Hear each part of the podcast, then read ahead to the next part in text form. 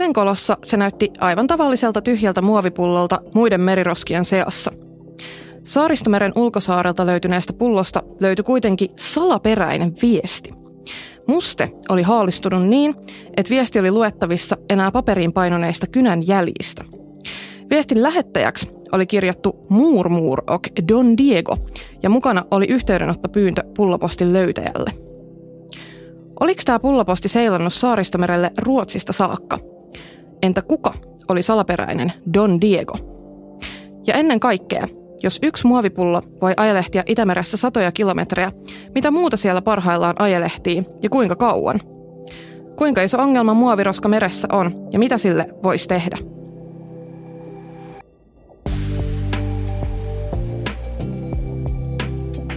Näihin kysymyksiin kuulet vastauksen tässä Vedenalaisen varjelijat podcastissa, jossa Metsähallituksen meritiimin asiantuntijat vievät sinut pintaa syvemmälle.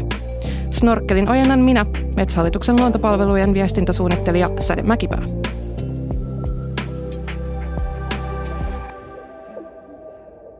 Yksi meidän, eli Metsähallituksen luontopalvelujen suojelualue on Saaristomeren kansallispuisto. Osa sen ulkosaarista on täysin rauhoitettuja ja ihmisiltä kiellettyjä alueita, koska siellä elää ja pesii meille harvinaisia lintu- ja hyljelajeja. Mutta sinne on valitettavasti pesiytynyt nykyisin muutakin kuin eläviä, nimittäin meriroskia. Pari kesää sitten meidän meribiologi Heidi Arponen oli siellä yhdessä aika kivan meloja-porukan eli Saaristomeren melojien vapaaehtoisten kanssa. Ja tänään sä oot täällä studiossa mun kanssa. Moi Heidi. Terve, terve. Kiva olla täällä juttelemassa meriasioista. Sä oot Heidi meidän pitkän linjan sukeltaja ja meriluonnon asiantuntija ja oot toiminut pitkään just Saaristomerellä. Välillä sä sun omien sanojen mukaan puhut myös roskaa. Mitä sä tarkoitat tällä roskapuheella? No mä tarkoitan oikeastaan sitä, että mä koitan tuoda vähän tätä meriroska-ongelmaa esille. Eli mä oon tosiaan liikkunut tosi paljon saaristossa ja rannikolla työni puolesta tässä viimeisen 20 vuoden aikana ja kiinnittänyt huomiota siihen, että siellä näkyy olevan aika paljon rantaan ajautunutta roskaa, erinäköistä roinaa. Ja mulla on tullut mieleen, että mitähän sille pitäisi tehdä, koska sehän toki ei ole hyvä niin kuin meriluonnonsuojelun kannalta, että siellä sellaista ihmisperäistä ainetta on. Ja olen tosiaan myös sukeltanut paljon, ollaan tehty noita vedenalaisia kartoituksia ja sielläkin merkitään kyllä ylös sitten pohjalta löytyneitä erityyppisiä roskia, että niitä ei onneksi niin paljon löydy sieltä pinnan alta sitä rannalta kuitenkaan. Ja teen sitten myös töitä jonkun verran noiden merinorppien parissa ja siinäkin käy aina vähän mielessä välillä, että mitenköhän ne rantaroskat mahtaa sitten vaikuttaa noiden merieläinten elämään. Sä olit tosiaan pari kesää sitten talkoissa tuolla Saaristomeren ulkosaaristossa ja luodoilla ja te olitte keräämässä roskia melojien kanssa. Mitä kaikkea te löysitte sieltä? No joo, meillä oli hyvät talkoot ja lähdettiin kokeilemaan, että millä tavalla melojat tai melominen niin kuin toimistossa, ulkosaaristossa. Siellä on sellaisia herkkiä alueita, missä tosiaan niin linnut pesii ja tosiaan on norppia ja pitäisi välttää vähän sitä häiriötä. Ja otettiin sinne porukka kajakeilla ja se onnistui tosi hyvin ne talkoot. Ja sieltähän tosiaan löytyi säkkikaupalla kaiken näköistä. Se on pääasiassa oli muoviroskaa. Muovia tulee sitä kellumalla niin paljon sieltä aaltoja pitkin, että sieltä löytyy kaikenlaista. Siellä on pulloa, purkkia, purnukkaa, mitä kuviteltavissa voi olla. Ja tulee köysiä, naruja, verkkoja, styroksilaatikoita, jopa jääkaappeja, pakastimia. Eli kaikki, joka vaan niin kellumalla tai jäitä pitkin maihin pääsee, niin sitä sieltä löytyy. Ja tosiaan sitten se on auringon UV-säteily rikkoo tai hajottaa sitä muovia tai pehmentää sitä sillä tavalla, että se sitten pikkuhiljaa tuulen aallokon jäiden vaikutuksesta murenee semmoisessa pieneksi muovisilpuksi. Eli käytännössä niin kun sieltä löytyy paljon erinäköistä eriväristä muovisilppua, mistä ei enää edes tiedä, missä on oikeastaan peräisin. Ja sitten se on ihan hauska huomata, että joskus näkyy se kellumalla tulleen roskan lähde, että siellä on esimerkiksi erilaisilta tällaisilta risteilyaluksilta tulleita tavaroita, että mä oon löytänyt sieltä baarijakkaroita ja nukkeja ja koripalloja ja pallomeripalloja ja jopa yhden rytmimunan eli soittimen. Siellä on ollut tiukka ilta, risteilyt.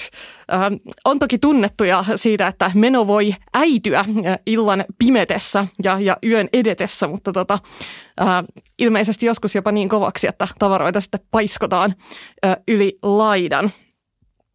Mutta ehkä enää siinä määrin roskaa tai jotenkin rikkimenneitä huonekaluja tai jääkaappeja tai pakastimia ei paiskota mereen kuin aiemmin. Oletko sä huomannut, että asenteet jotenkin tässä meren roskaamisessa olisi muuttunut? No asenteet tuntuu kyllä onneksi muuttuneen, vaikka viimeisen vähän yli 50 vuoden aikana tosi radikaalisti. Että mäkin olen nähnyt sellaisia valokuvia, missä tuolla Ulkosaarten rannalla on ollut isoja siis roskavalleja oikeastaan niin kuin siellä niin kuin saarilla. Ja aikaisemminhan tosiaan oli vallalla se käsitys, että poissa silmistä, poissa mielestä, niin kuin jätteet mereen vaan. Ja mitä syvempi paikka niiden dumppaamiseen löytyy, niin sen parempi. Ja ihan siis veneilijöitä ja retkeilijöitäkin vielä 50-luvulla ohjeistettiin, että pistäkää roskat sinne muovipussiin ja kivi perään ja sitten viskatkaa laidan ylitten, niin niistä pääsee eroon näppärästi niistä roskista sitten. Et ei silloin oikeastaan ajateltu, että mitä semmoinen merkitsee meriluonnon kannalta, että täytetään sitä merta tai käytetään sitä merta niin kuin roskiksena. Itämeren roskaantumista on tutkittu vielä melko vähän, mutta jo nyt on arvioitu, että se on merkittävä ongelma myös Itämeren ekosysteemin kannalta. Isoilla merialueilla roskaantuminen on luonnollisesti iso ongelma. Monille on varmasti tuttuja kuvat ja videot valtavista kelluvista roskapyörteistä, esimerkiksi Tyynellä valtamerellä. Itämeren merellisen ympäristön suojelukomission HELCOMin vuonna 2017 toteuttaman tutkimuksen pohjalta on arvioitu, että 15% Itämeren roskista ajautuu rannikoille ja 70% vajoaa meren pohjalle. Yli puolet merten suurikokoisesta muovista tulee 5 maasta. Ne on Kiina, Indonesia, Filippiinit, Vietnam ja Thaimaa. Suurin syy näiden maiden muoviroskaamiselle on kehittymätön jätehuolto. Onkin arvioitu, että merten muoviroska voi jopa 4-kertaistua vuoteen 2050 mennessä, jos tätä nykyistä kehitystä ei saada pysäytettyä. Roskat aiheuttaa haittaa lajeille sekä pinnan alla että sen päällä. Maailmalla tiedetään, miten esimerkiksi valaat, ne syö meriroskia ravintonsa mukana ja jonkun rantaan ajautuneen valan vatsassa voi olla kilotolkulla muovikasseja ja erilaista muovietettä, mitä se valas on niellyt siinä muun ruoan mukana. Ja sitten kun se joutuu sinne eläimen elimistöön se muovi, niin se voi tukkia suolistoa tai sitten se voi tuottaa semmoisen niin kuin väärän kylläisyyden tunteen. Eli eihän se eläin siitä muovista mitään energiaa ja käyttökelpoista ravinnetta saa ja sitten se tosiaan niin jättää syömättä sen oikean ruoan ja pikkuhiljaa sitten nälkiintyy ja kuolee nälkään. Ja esimerkiksi tämmöisistä rantautuneista valaista on löydetty paljon muoviroskaa niiden vatsasta. Ja Suomessa ei tiedetä, että syökö esimerkiksi hylkeet muoviroskaa, että onko se niille niin kuin oikeasti ongelma, mutta maailmalla kyllä tiedetään, että hylkeet popsii sitä myöskin, luulen sitä jonkunlaiseksi ravinnoksi. Ja miksei se sitten olisi mahdollista täällä meilläkin, sitä ei ole vaan tutkittu vielä kovin tarkasti. Ja tosiaan toinen tapa, kun se roskien syöminen on se, että nämä eläimet takertuu niihin roskiin. Eli tämä tapahtuu esimerkiksi niin kuin myös hylkeille. Ne voi takertua. Mä näin sellaisen valokuvankin, missä hylkeen kaulun ympärillä oli semmoinen kummallinen muovihäkkyrä. Ja se totta kai haittaa sitten sen saalistusta ja elämää muutenkin. Merilinnut syö myöskin muovin kappaleita. Luulen niitä ravinnoksi ja rakentaa niistä myös pesiä sitten ja helposti takertuu kaikenlaisiin siimoihin ja naruihin siinä samalla. Ja kalastuksestahan jää toisinaan pohjille lojumaan semmoisia hylättyjä verkkoja, joita myös haamuverkoiksi kutsutaan. Ne ikään kuin osa niistä jatkaa sitä kalastustaan siellä vielä sitten aika vaarallisesti. Ja niihin tiedetään kyllä erilaisten merieläinten tarttuvan kiinni ja hylkeet. Ja meillä pyöriäinenkin on löytynyt verkosta ja ne ei niistä muovisista synteettisistä verkoista itse pääsee enää irti ja kuolee sinne. Ja merenpohjan hylkyihin esimerkiksi tarttuu tämmöisiä kalaverkkoja kauhean helposti, ja nämä hylyt on myös hylkeiden suosikkipaikkoja, missä ne sitten saalistaa sitä kalaa, mitä siellä hylkeen ympärillä pyörii, ja helposti jää jumiin niihin verkkoihin sitten. Lisäksi niiden kellovien muoviroskien mukana voi kulkeutua vieraslajeja, eli lajeja, niin kuin esimerkiksi jopa merialueelta toiselle voi matkustaa tällaisia niin kuin äyriäisiä tai vaikka rapuja tai vastaavia. Ja tätä ehkä harvemmin tullaan ajatelleeksi tämän muoviroska-ongelman kohdalla. Eli siinä, missä ne ennen kelluilivat vaikka kokospähkinen kuorella, niin nykyään ne sitten tarttuu jonkun ohitse kelluvan muoviroskan tai muoviroskalautan kyytiin. Ja tosiaan tämmöiset merelliset vieraslajit voi sitten olla haitallisia ja aiheuttaa ongelmia sitten merenpohjan eliöille tällä uudella alueella, mihin ne päätyy. Miten nämä vieraslajit vaikuttaa siihen paikalliseen ekosysteemiin? No ne saattaa olla aikamoisia petoja esimerkiksi, eli ne ottaa siellä sitten jonkun oman ekolokeron, missä ne ryhtyy jylläämään ja mylläämään. Ja sitten jos ne käyttää ravinnoksi vaikka niitä paikallisia lajeja, niin siinä saattaa olla paljonkin muutoksia sitten siihen elinympäristöön, eliöyhteisöön. Että kyllä niillä voi olla hyvinkin haitallisia vaikutuksia. Sitten useimmiten siinä käy niin, että tämmöiset vieraslajit, että ne selviytyy uusissa olosuhteissa, niin niitä täytyy olla jollakin tavalla semmoisia vähän opportunistisia ja ehkä pikkasen jopa aggressiivisia. Eli ne on sitten vähän semmoisia niin kuin jotenkin huipputyyppejä, jotka jyrää sitten niitä alkuperäisiä lajeja siellä uudella alueella. Sä kun oot työskennellyt paljon nimenomaan siellä Saaristomerellä, ulkosaarilla ja myös noiden hylkeiden ja norppien parissa, niin kuinka isoa huolta sun mielestä, tai kuinka suurta huolta tämä roskaantuminen herättää sussa, kun sä ajattelet niitä meidän suojelualueita ja toisaalta myös uhanalaisia lajeja? Joo, no siis suojelualueidenhan pitäisi olla niin kuin turvapaikkoja niille lajeille, missä ne vois turvallisesti elää ja liikkua, ja jos sieltä sitten löytyy erinäköistä roskaa ja verkkoa ja köyttejä ja sen sellaista, niin kyllähän se huolestuttava on, ja kun tämä muovituotantokaan nyt ei näytä osoittavan niin kuin ainakaan loppumisen tai vähenemisen merkkejä, niin voi vaan ajatella, että jos me ei tehdä erityisiä toimenpiteitä ja kiinnitä siihen huomiota, niin se roskien määrä siellä meressä saattaa jopa lisääntyä. Totta, tästä hyvä vinkki vaikkapa tulevan vuoden Black Fridaylle, että ei ole pakko ostaa jotakin uutta muovista tuotetta ja vielä vähemmän kannattaa dumpata sitä Itämereen sitten muutaman kuukauden käytön jälkeen, vai mitä? Joo, kyllähän se tavallaan niin kuin kulutuksestahan tulee paljon muovia, ja se on usein kertakäyttöistä. Me käytetään hirveästi muovia erinäköisissä niin kuin pakkauksissa, ruuissa, suojamuoveina, jotka on sen hetken siinä tuotteen päällä, ja sitten se onkin roskaa. Totta. Ja mikromuovihan on tällainen suhteellisen tuore, mutta aika paljon puhuttu ilmiö, ja sitä on myös meressä. Minkälaisia haittoja sä tiedät mikromuovilla, joka on meressä, niin olevan?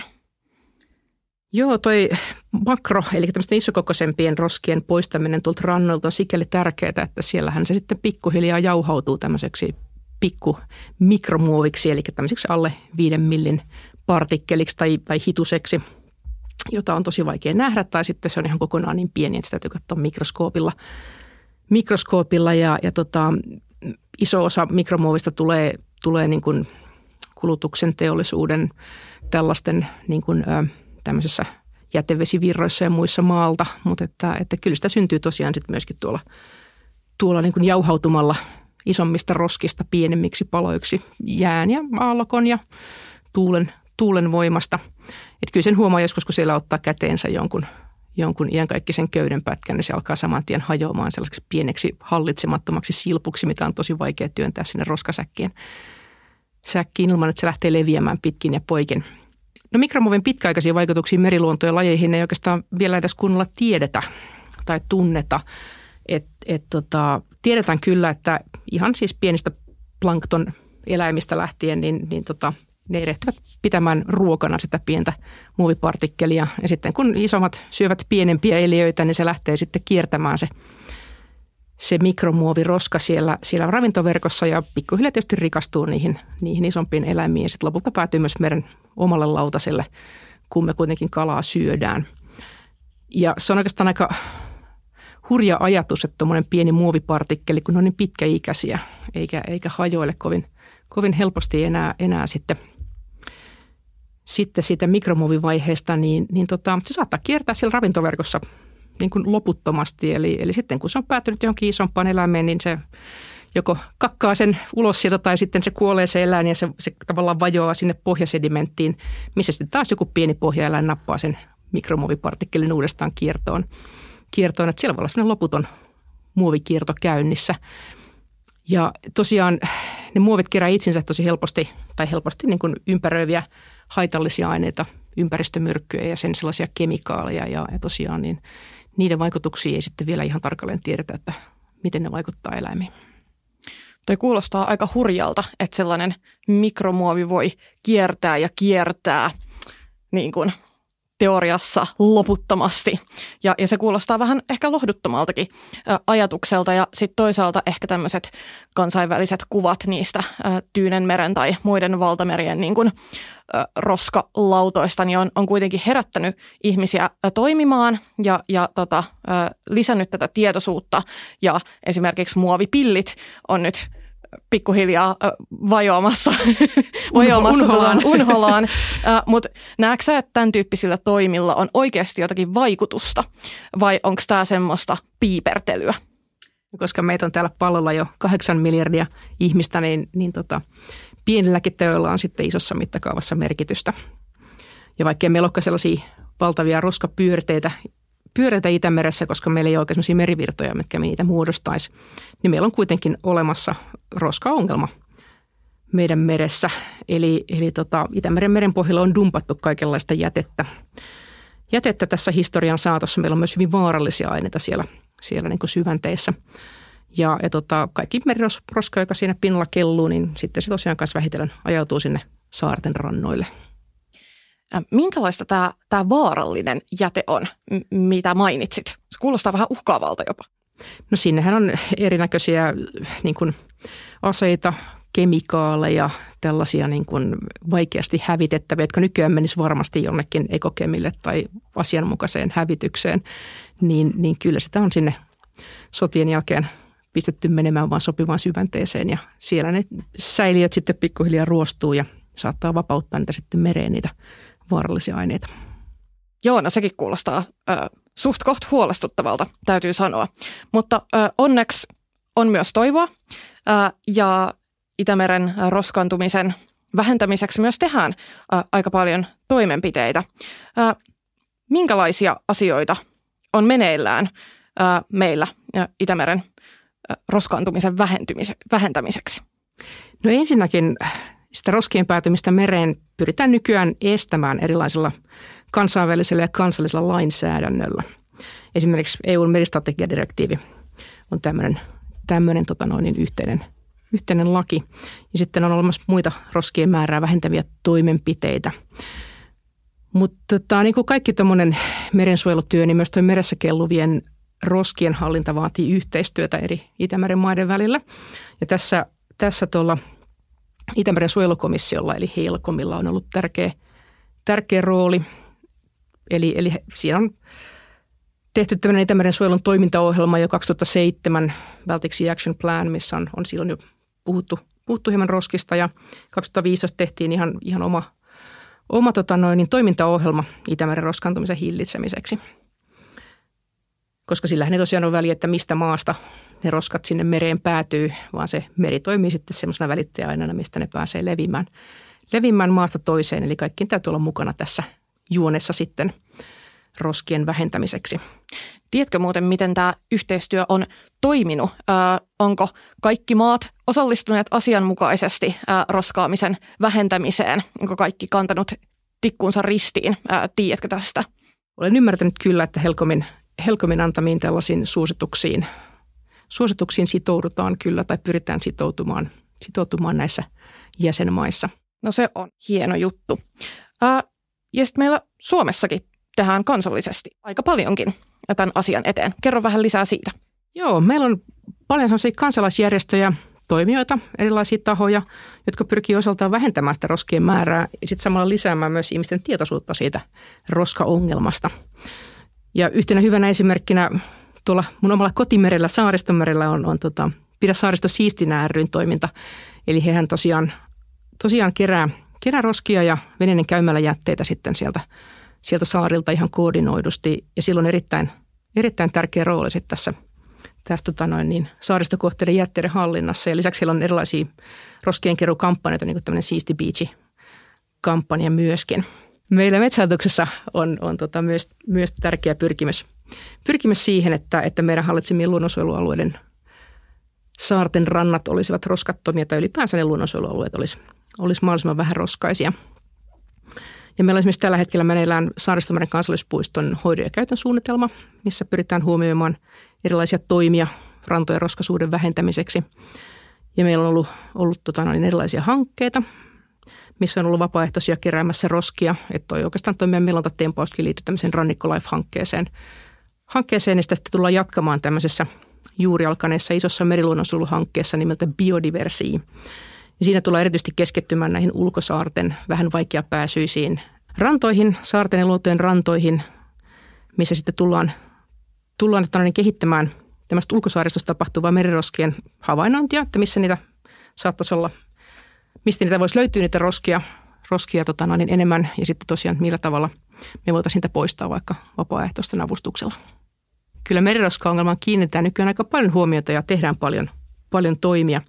Et muoviroinaa vaan tuotetaan nykyään aika hallitsemattomia määriä, eikä kaikki siitä tosiaan päädy sitten asianmukaisesti kierrätykseen ja roskikseen, ja se on aika pitkäikäinen materiaali myöskin. Totta, mutta mahtavaa, että meillä tehdään kuitenkin näin paljon tämän ongelman vähentämiseksi, ja mahtavaa myös, että meillä on tämmöinen iso meriluonnonsuojeluhanke kuin Biodiversea tai Biodiversea, kuten me ystävien kesken sitä nimitämme. Myös tämä podcast on tuotettu EUn Life-rahoituksen tuella Life IP Biodiversea-hankkeessa. Ja tämä podcast, eli meidän puheet, ei välttämättä vastaa Euroopan unionin mielipidettä, ja Sinea ja Euroopan komissio ei ole vastuussa siitä, miten tässä jaksossa olevaa tietoa käytetään. Eli tällainen disclaimer tähän väliin. Sä sanoitkin tuossa, että on meneillään Saaristomeren hoidon ja käytön suunnitelma, sen tekeminen ja tiedän, että sä oot vähän aikaa sitten ollut tuolla saaristossa sen tiimoilta. Ja sä olit kuulemma nähnyt jonkinlaisia valokuvia, oliko se 60-luvulta? Mitä niissä oli? Se liittyy jotenkin roskiin. Joo, me käytiin tapaamassa noita paikallisia saaristolaisia siellä ja heiltä mä kuulin, että sitä roskaa on ollut aikanaan aika paljonkin siellä saarten rannoilla ja näin sitten myös sellaisia valokuvia, missä oli semmoisia valtavia roskavalleja siellä. Eli kyllä niin kuin siitä jo huomaa, että nämä roskaantumisasian eteen on tehty töitä ja se näkyy siellä saaristossa kuitenkin puhtaampina rantoina. Eli jos mitään olisi tehty, niin siellä voisi vieläkin olla aika hurjan näköistä. Paljon on myös tosiaan saatu sitten aikaan kaikenlaisilla lainsäädännöllä ja säännöillä, että se suoraan esimerkiksi aluksilta mereen dumppaaminen, roskien dumppaaminen mereen, niin sekin on kielletty ja sekin näkyy sitten siinä, että sitä ajelehtiva tavara on siellä sitten paljon vähemmän. Eli satamiin on tullut jätteiden vastaanottopisteitä ja aluksia sitten tosiaan me edellytetään, että ne käyttää näitä keräys- ja kierrätysfasiliteetteja siellä satamissa. Eli eteenpäin on menty ja se on tosi hieno asia, mutta eihän tämä roskien vähentäminen Itämeressä voi olla organisaatioiden tai järjestöjen tai vapaaehtoisten tai globaalin yhteistyön tulos, vaan kyllä meidän pitää kaikkien siihen jollain tavalla osallistua. Mitä Heidi jokainen meistä tavallisista tallaajista voisi tehdä tämän roskaongelman vähentämiseksi? Kyllä näihin roskatalkoisiin kyllä tarvitaan kaikkien osallistumista, eli siitäkin voisi jo lähteä, että pistää ensinnäkin ne omat roskansa asian kuuluvasti roskikseen ja kierrätykseen, eli katsoo, että ne ei jää sinne minnekään kaduille tai rannoille pyörimään, mistä ne sitten tuulen mukana ajautuu herkästi merelle tai vesistöihin ja sitä kautta sitten mereen. Ja tietysti, niin kuin tuossa puhuttiinkin jo, niin omilla valinnoilla voi vaikuttaa siihen roskien syntymiseen, että koittaa vähentää sitä pakkausmateriaalia ja kertakäyttömateriaalia. Ja nythän on onneksi jo aika paljon tullutkin niin kuin tällaisia vaihtoehtoisia tapoja. Muovipullojen sijaan voi olla metallisia pulloja ja tosiaan niin kuin ei tarvitse aina käyttää näitä kertakäyttötuotteita. Et se voi tuntua pieneltä jutulta, mutta koska meillä on täällä niin monta, niin se sitten pikkuhiljaa näkyy se vaikutus kyllä. Roskaton retkeily on myös semmoinen avainasemassa oleva toiminta, mikä tulee esimerkiksi luontoon tai luontokohteisiin tai saaristoon. Eli tuo aina pois ne omat roskansa ja ottaa sitten esimerkiksi mukaansa muovisäkin, mihin voi keräillä sieltä maastosta ja rannoilta löytyviä roskia. Eli sen nimi on tämmöinen blogging, kävely ja retkeily, että kerää pois niitä rannoille ajautuneita roskia sieltä. Ja tietysti jopa ihan se, että kun tuolla retkeilee, niin jos nyt ei valmista olemassa olevaa huussia ole näkyvissä, niin pitää nyt ainakin huolen, että ei jätä niitä vessapapereita ja kosteuspyyhkeitään sinne kiven alle jemmaan. Et se on tärkeää sen siistin saaristokannalta. Ja kukin voi toki myös osallistua erilaisiin vapaaehtoistempauksiin ja roskatalkoisiin. Et ne voi olla myös hirmu hauskoja sosiaalisia tapahtumia. Ja kansalaiset poimii nykyään paljon roskia luonnosta ja rannalta, ja se on mun mielestä hirvittävän tärkeää ja huikean hienoa hommaa, eli sellaista ihan käytännön meriluonnonsuojelutyötä, mitä kuka tahansa meistä voi tehdä. Yleisin muoviroska maailman merillä on tupakan tumppi. Sen hajoaminen mereen kestää noin 5 vuotta. Muovipillin hajoamiseen sen sijaan menee 200 vuotta.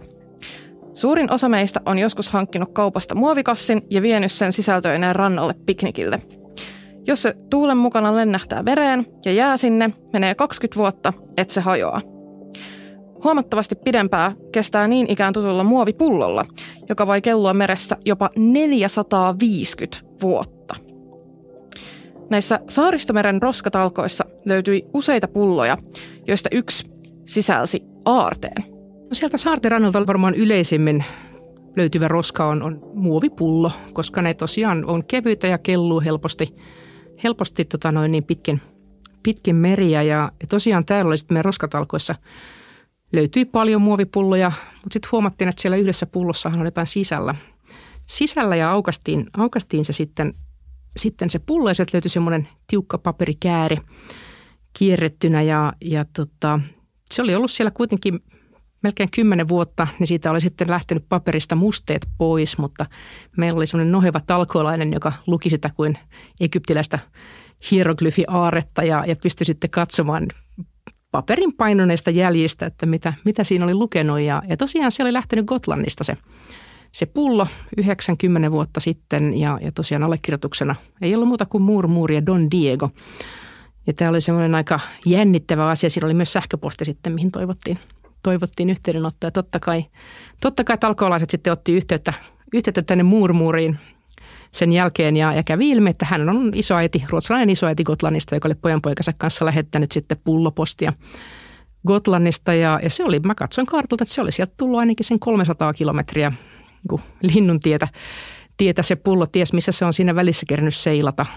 Eli kyllä ne siellä ne roskat pysyy pitkään, ja tämä aluekin, missä me oltiin, oli semmoinen liikkumisrajoitusalue.